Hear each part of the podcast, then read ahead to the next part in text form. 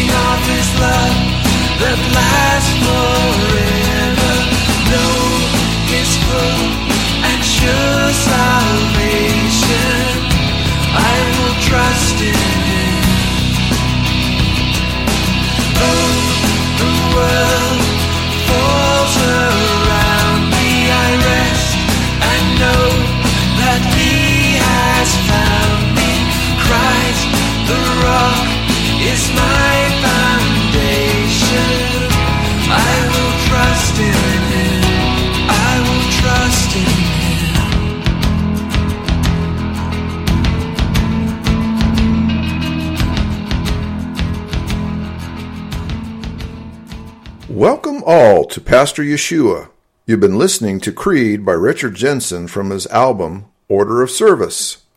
By way of introduction, Pastor is an acrostic which stands for Preaching All Salvation Through One Redeemer. Our Redeemer, Yeshua, Jesus, is the Hebrew name for the Lord. It means Yahweh, the Lord, is salvation. Translated from Hebrew into the Greek language, the name Yeshua becomes Jesus. The English transliteration for Jesus is Jesus.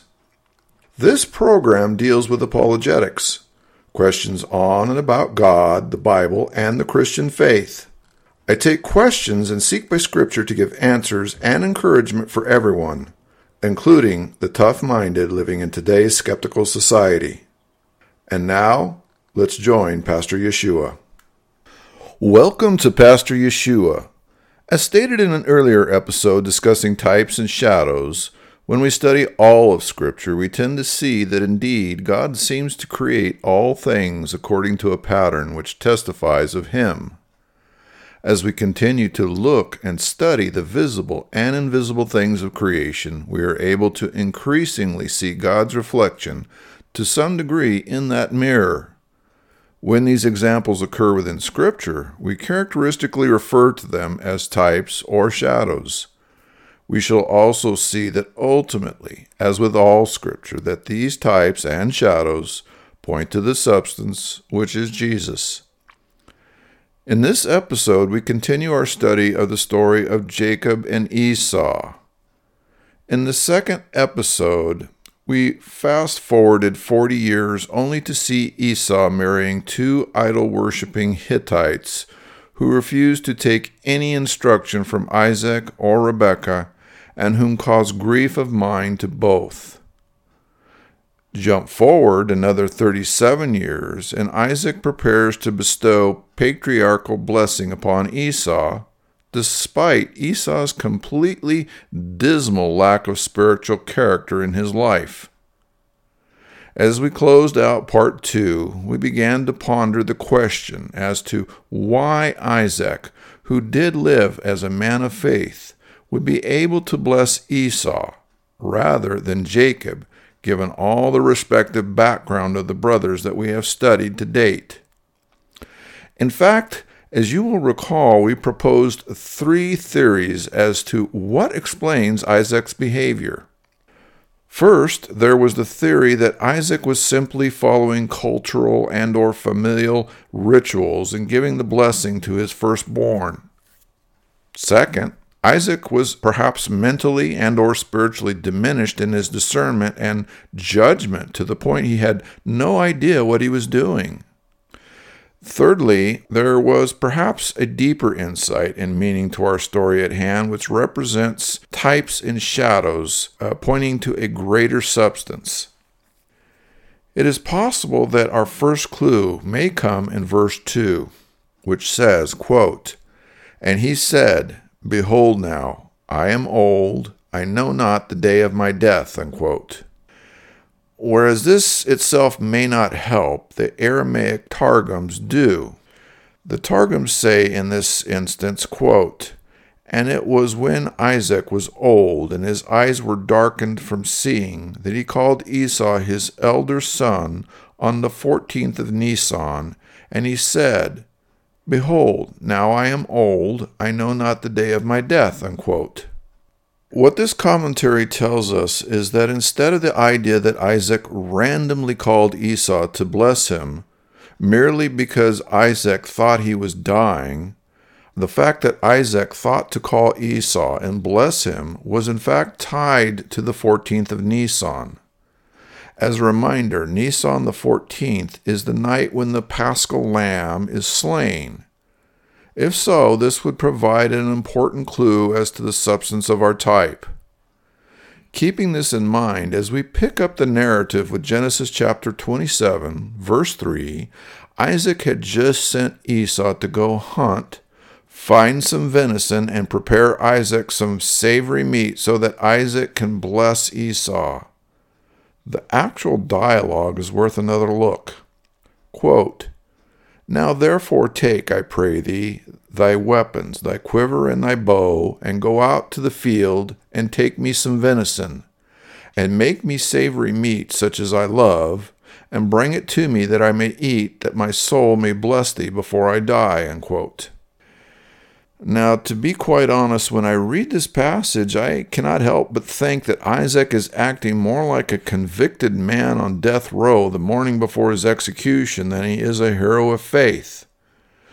Instead of focusing on who he is giving the blessing to and how that is going to further God's plan of salvation, Isaac is only looking for one last opportunity to sit down and to his favorite meal if he had actually been dying, perhaps we could empathize, but we know he lived for another some 50 years. Then there's Isaac's statement about his soul. Are we really to believe that a man's soul, particularly a man of God's soul, is unable to bestow a blessing without first having a savory meal? It seems to me that if we are really talking about one's soul, a godly man's soul would be refreshed by faith and not by the things of this world. Now, obviously, Isaac's statement about his soul is a euphemism meant to say that if he could engage in eating refreshing nourishment, he would have enough strength to bestow the blessing. But even with this charitable rephrase in mind, the fact is that Isaac is still content, it seems, to trade a good dinner for God's blessing to the wrong person. If Isaac were really functioning as the man of faith that we expect him to be, we might expect, even though the verses had not been written as yet, for him to say, if at least not to think, something to the effect of, quote, I'm not going to think of my belly at a time like this. I'm not sending anyone out to the field with a bow and quiver to kill venison. No, the weapons of our warfare are not carnal, but mighty through God to the pulling down of strongholds, casting down imaginations, and every high thing that exalteth itself against the knowledge of God. I am not going to make having a juicy steak the price of giving away God's blessing to the wrong person. Unquote. In this case, we are fortunate indeed that the Bible story was not being broadcast as a series of cliffhangers. If it were, we might be ending our session here under the belief that Isaac was going to mess up everything and that Esau, like the man in the iron mask, i.e., the wrong person, was going to inherit the blessing and God's plan would be thwarted. Then, just as we think all hope is lost, Rebecca comes to the rescue in, with verses 5 through 10. Quote, And Rebekah heard Isaac when Isaac spoke to Esau his son. And Esau went to the field to hunt for venison and to bring it. And Rebekah spake unto Jacob her son, saying, Behold, I heard thy father speak unto Esau thy brother, saying, Bring me venison, and make me savory meat, that I may eat, and bless thee before the Lord before my death. Now therefore, my son, obey my voice according to that which I command thee. Go now to the flock, and fetch me from thence two good kids of the goats, and I will make them savory meat for thy father, such as he loveth. And thou shalt bring it to thy father, that he may eat, and that he may bless thee before his death. Unquote. As Rebecca gets involved, we have mixed feelings. On the one hand, since most of us have spiritual discernment, we're not happy at the outset with the thought of Esau, who is an admittedly carnal man, obtaining God's blessing. Given God's prophecy to Rebekah, Esau versus Jacob's behavior, we are rooting for Jacob to win. At the same time, we can't help feeling that Rebecca is supplanting her own solution for God's solution. It would also seem that the polarity between Isaac and Rebecca's preferences are coming to a head. Even from the beginning, back in Genesis chapter 25, verse 28, we read, quote, And Isaac loved Esau because he did eat of his venison, but Rebekah loved Jacob. Unquote. So, from an early stage, both Isaac and Rebekah demonstrated a clear preference for their favorite child. At this point, we might not know who to root for except for two facts. One, God had already given his prophecy to Rebekah regarding the elder serving the younger, and here we are told that Isaac's preference for Esau is driven by Isaac's love for Esau's venison. Including this mention, the incident where Jacob bargains for Esau's birthright for the lentils and Isaac's desire for venison so that he can bless Isaac before Isaac dies, we have three incidences where food is the primary concern motivating our players. In this regard, Isaac and Esau seem to share a common love of food which binds their relationship. Going back to Genesis chapter 27, verses 5 through 10, when Rebekah gets involved, she sends Jacob to, quote, go to the flock, unquote, where Rebekah commands Jacob to fetch two good kid goats, from whence she can make savory meat for Isaac to eat, and Isaac can then bless Jacob. These verses supply information which raises several questions. Given the fact Rebekah sends Jacob to obtain venison from, quote, the flock, unquote, logic would dictate that if there was a flock in existence belonging to the family at large from which Jacob could obtain two kid goats, if this is the case, then why did Isaac send Esau into, quote, the field, unquote, to get venison? Why didn't Isaac simply send Esau to, quote, the flock, unquote, where Esau could quickly obtain venison? If Isaac believes he is dying, then isn't haste important? If he is that hungry for venison, then why not send Esau where there is quick and ready supply from which to get Isaac's meal? The next question is why does Rebekah want two kid goats? Surely one kid goat would suffice to be butchered in order to supply Isaac with his venison. To answer these questions, as well as solving the larger puzzle of what substance this story holds, we need to look at our text carefully. We know from reading the Targums that Isaac did not randomly pick any day to give Esau the blessing. Rather, he chose the event of the 14th of Nisan, which would have been the preparation for what was later to be known as the Passover.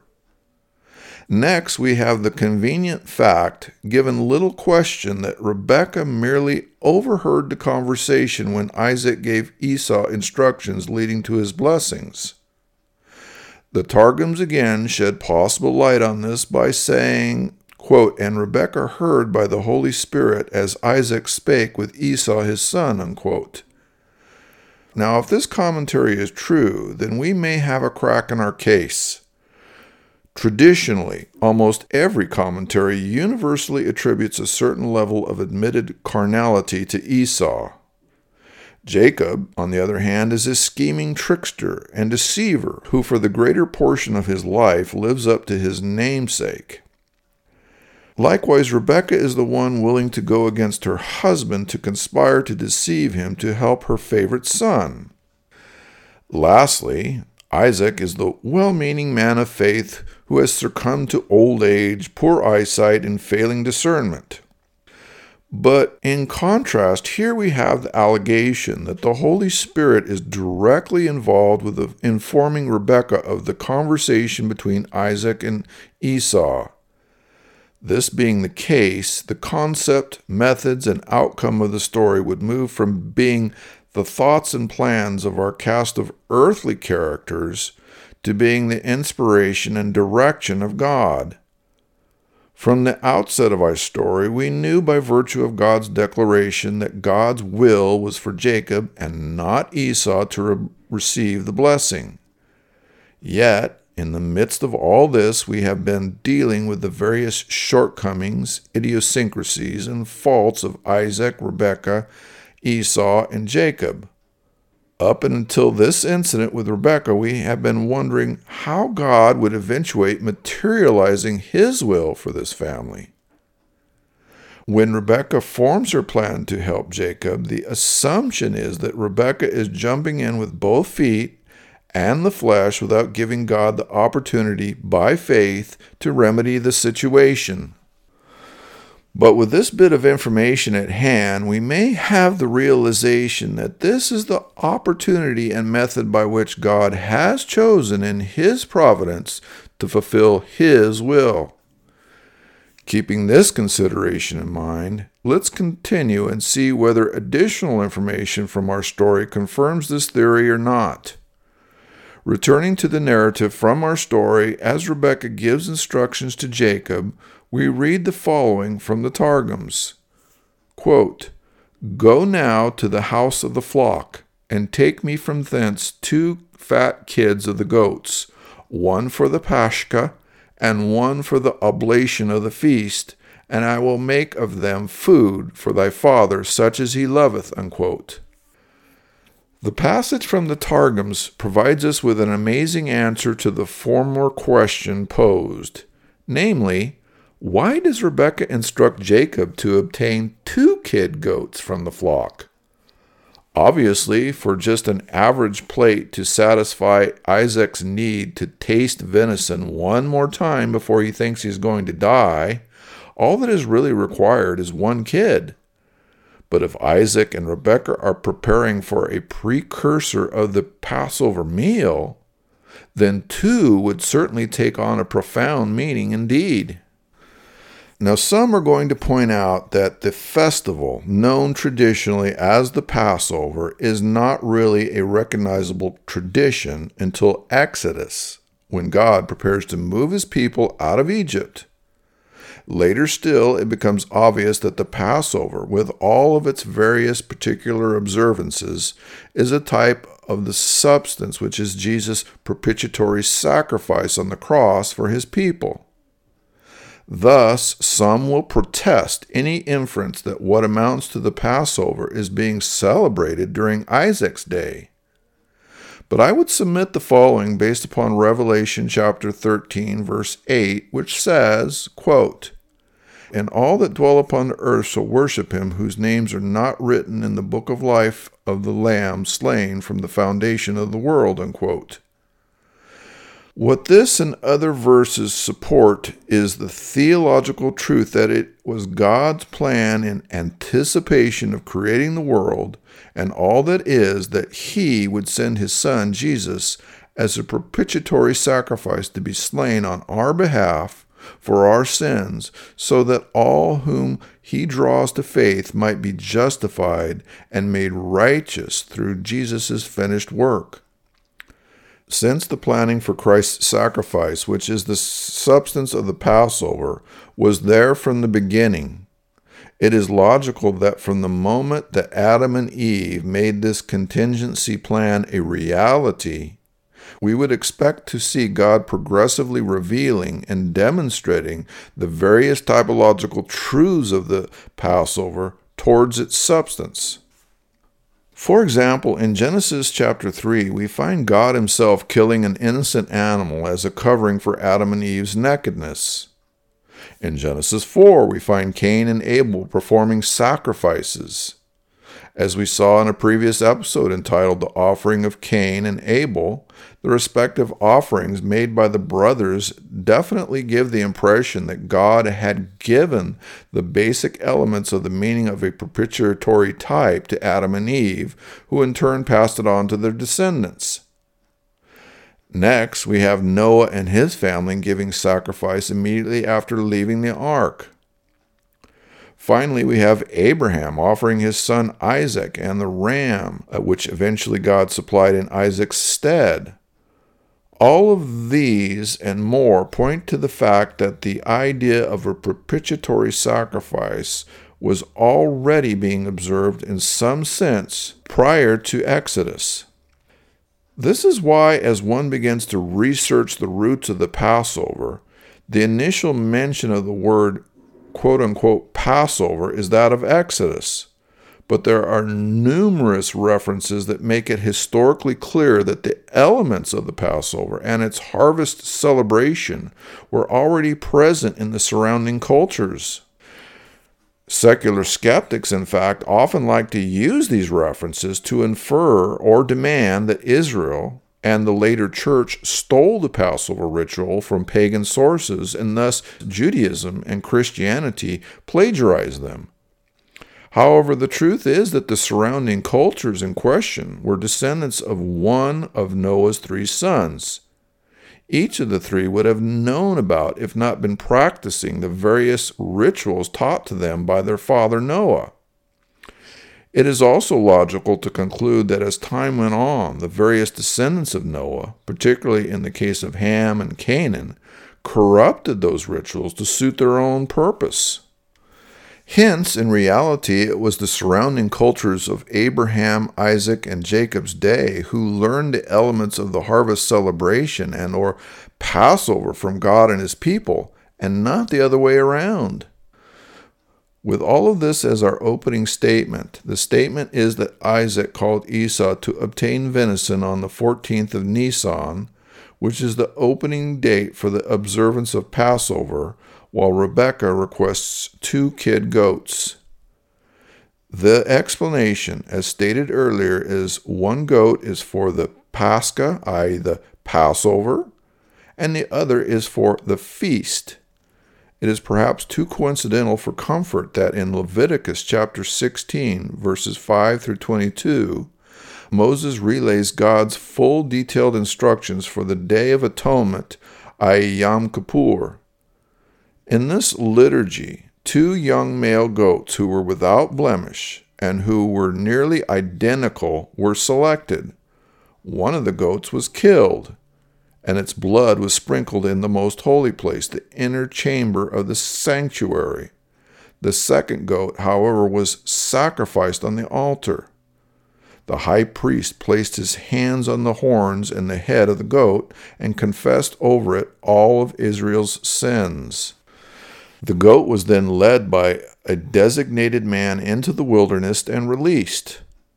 All of these various events happening during the Day of Atonement stand as types pointing to the substance of Jesus' sacrifice.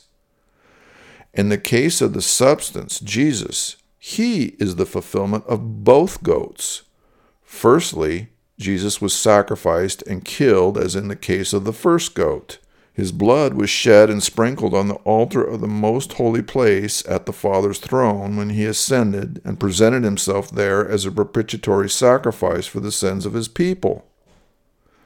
Secondly, Jesus, as the perfect and most high priest, used his own power and authority, i.e., the substance of the type of the horns, and confess the sins of all God's people who will, by His grace, be drawn to place their faith and trust in Him as their high priest. Thirdly, when Jesus rose again by His own power, He was set free, as was the second goat, from the power of death, hell, and the grave. So too we have been drawn to place our faith and trust in Jesus have our sins buried, and we are set free from the power of hell, death, and the grave. We are raised by His power and given new life as we abide in Him in faith. Thus, we have two interpretations of this story juxtaposed, one against the other. In the first, we have the idea that Isaac and Rebekah are two parents who have chosen for their own personal reasons to prefer one of their sons over the other. Each parent treats the siblings according to their biases. We also have two siblings who, although twins, are very different. These siblings exploit one another as well as their parents, and only through the virtue of life's lottery does Jacob eventually succeed despite his shortcomings. Then we have God, who, despite giving a clear prophecy to Rebekah as to his will, is interrupted by Rebekah and Jacob and never has the opportunity to achieve his will according to his method.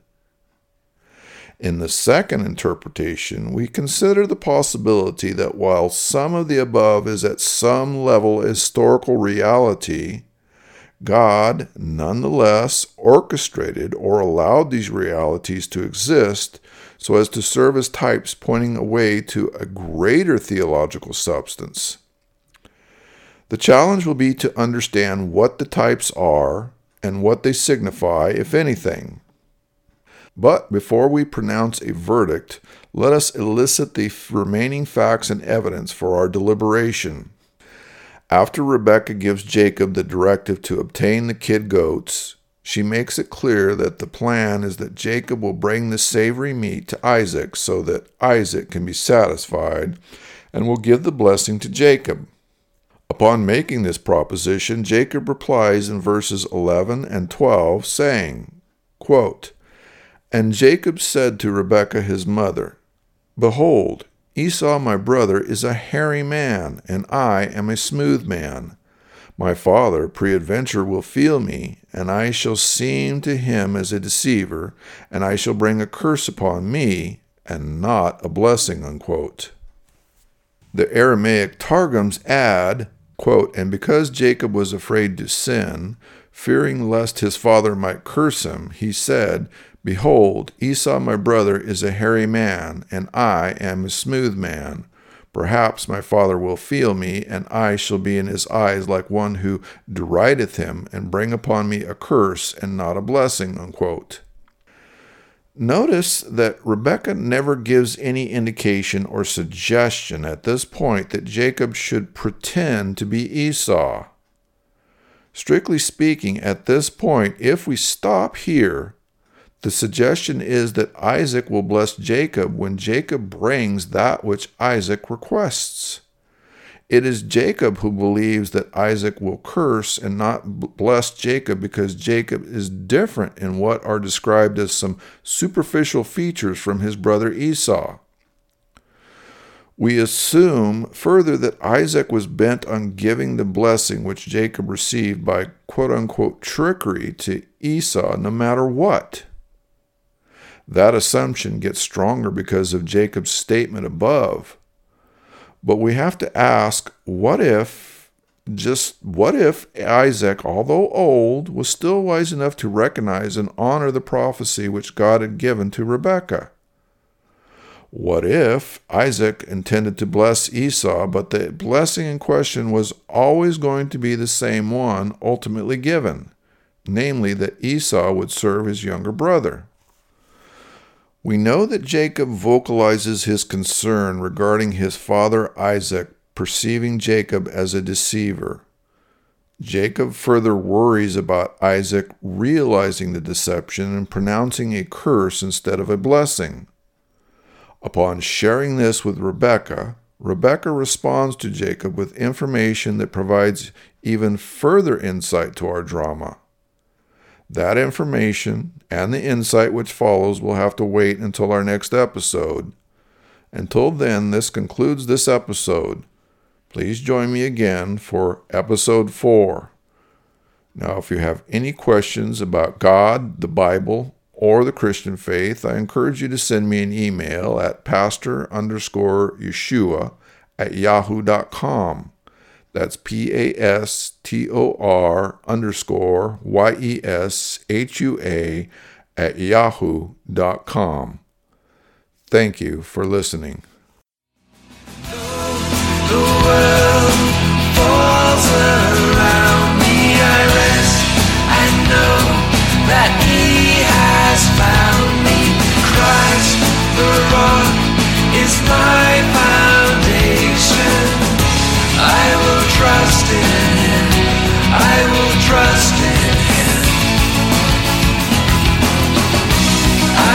trust in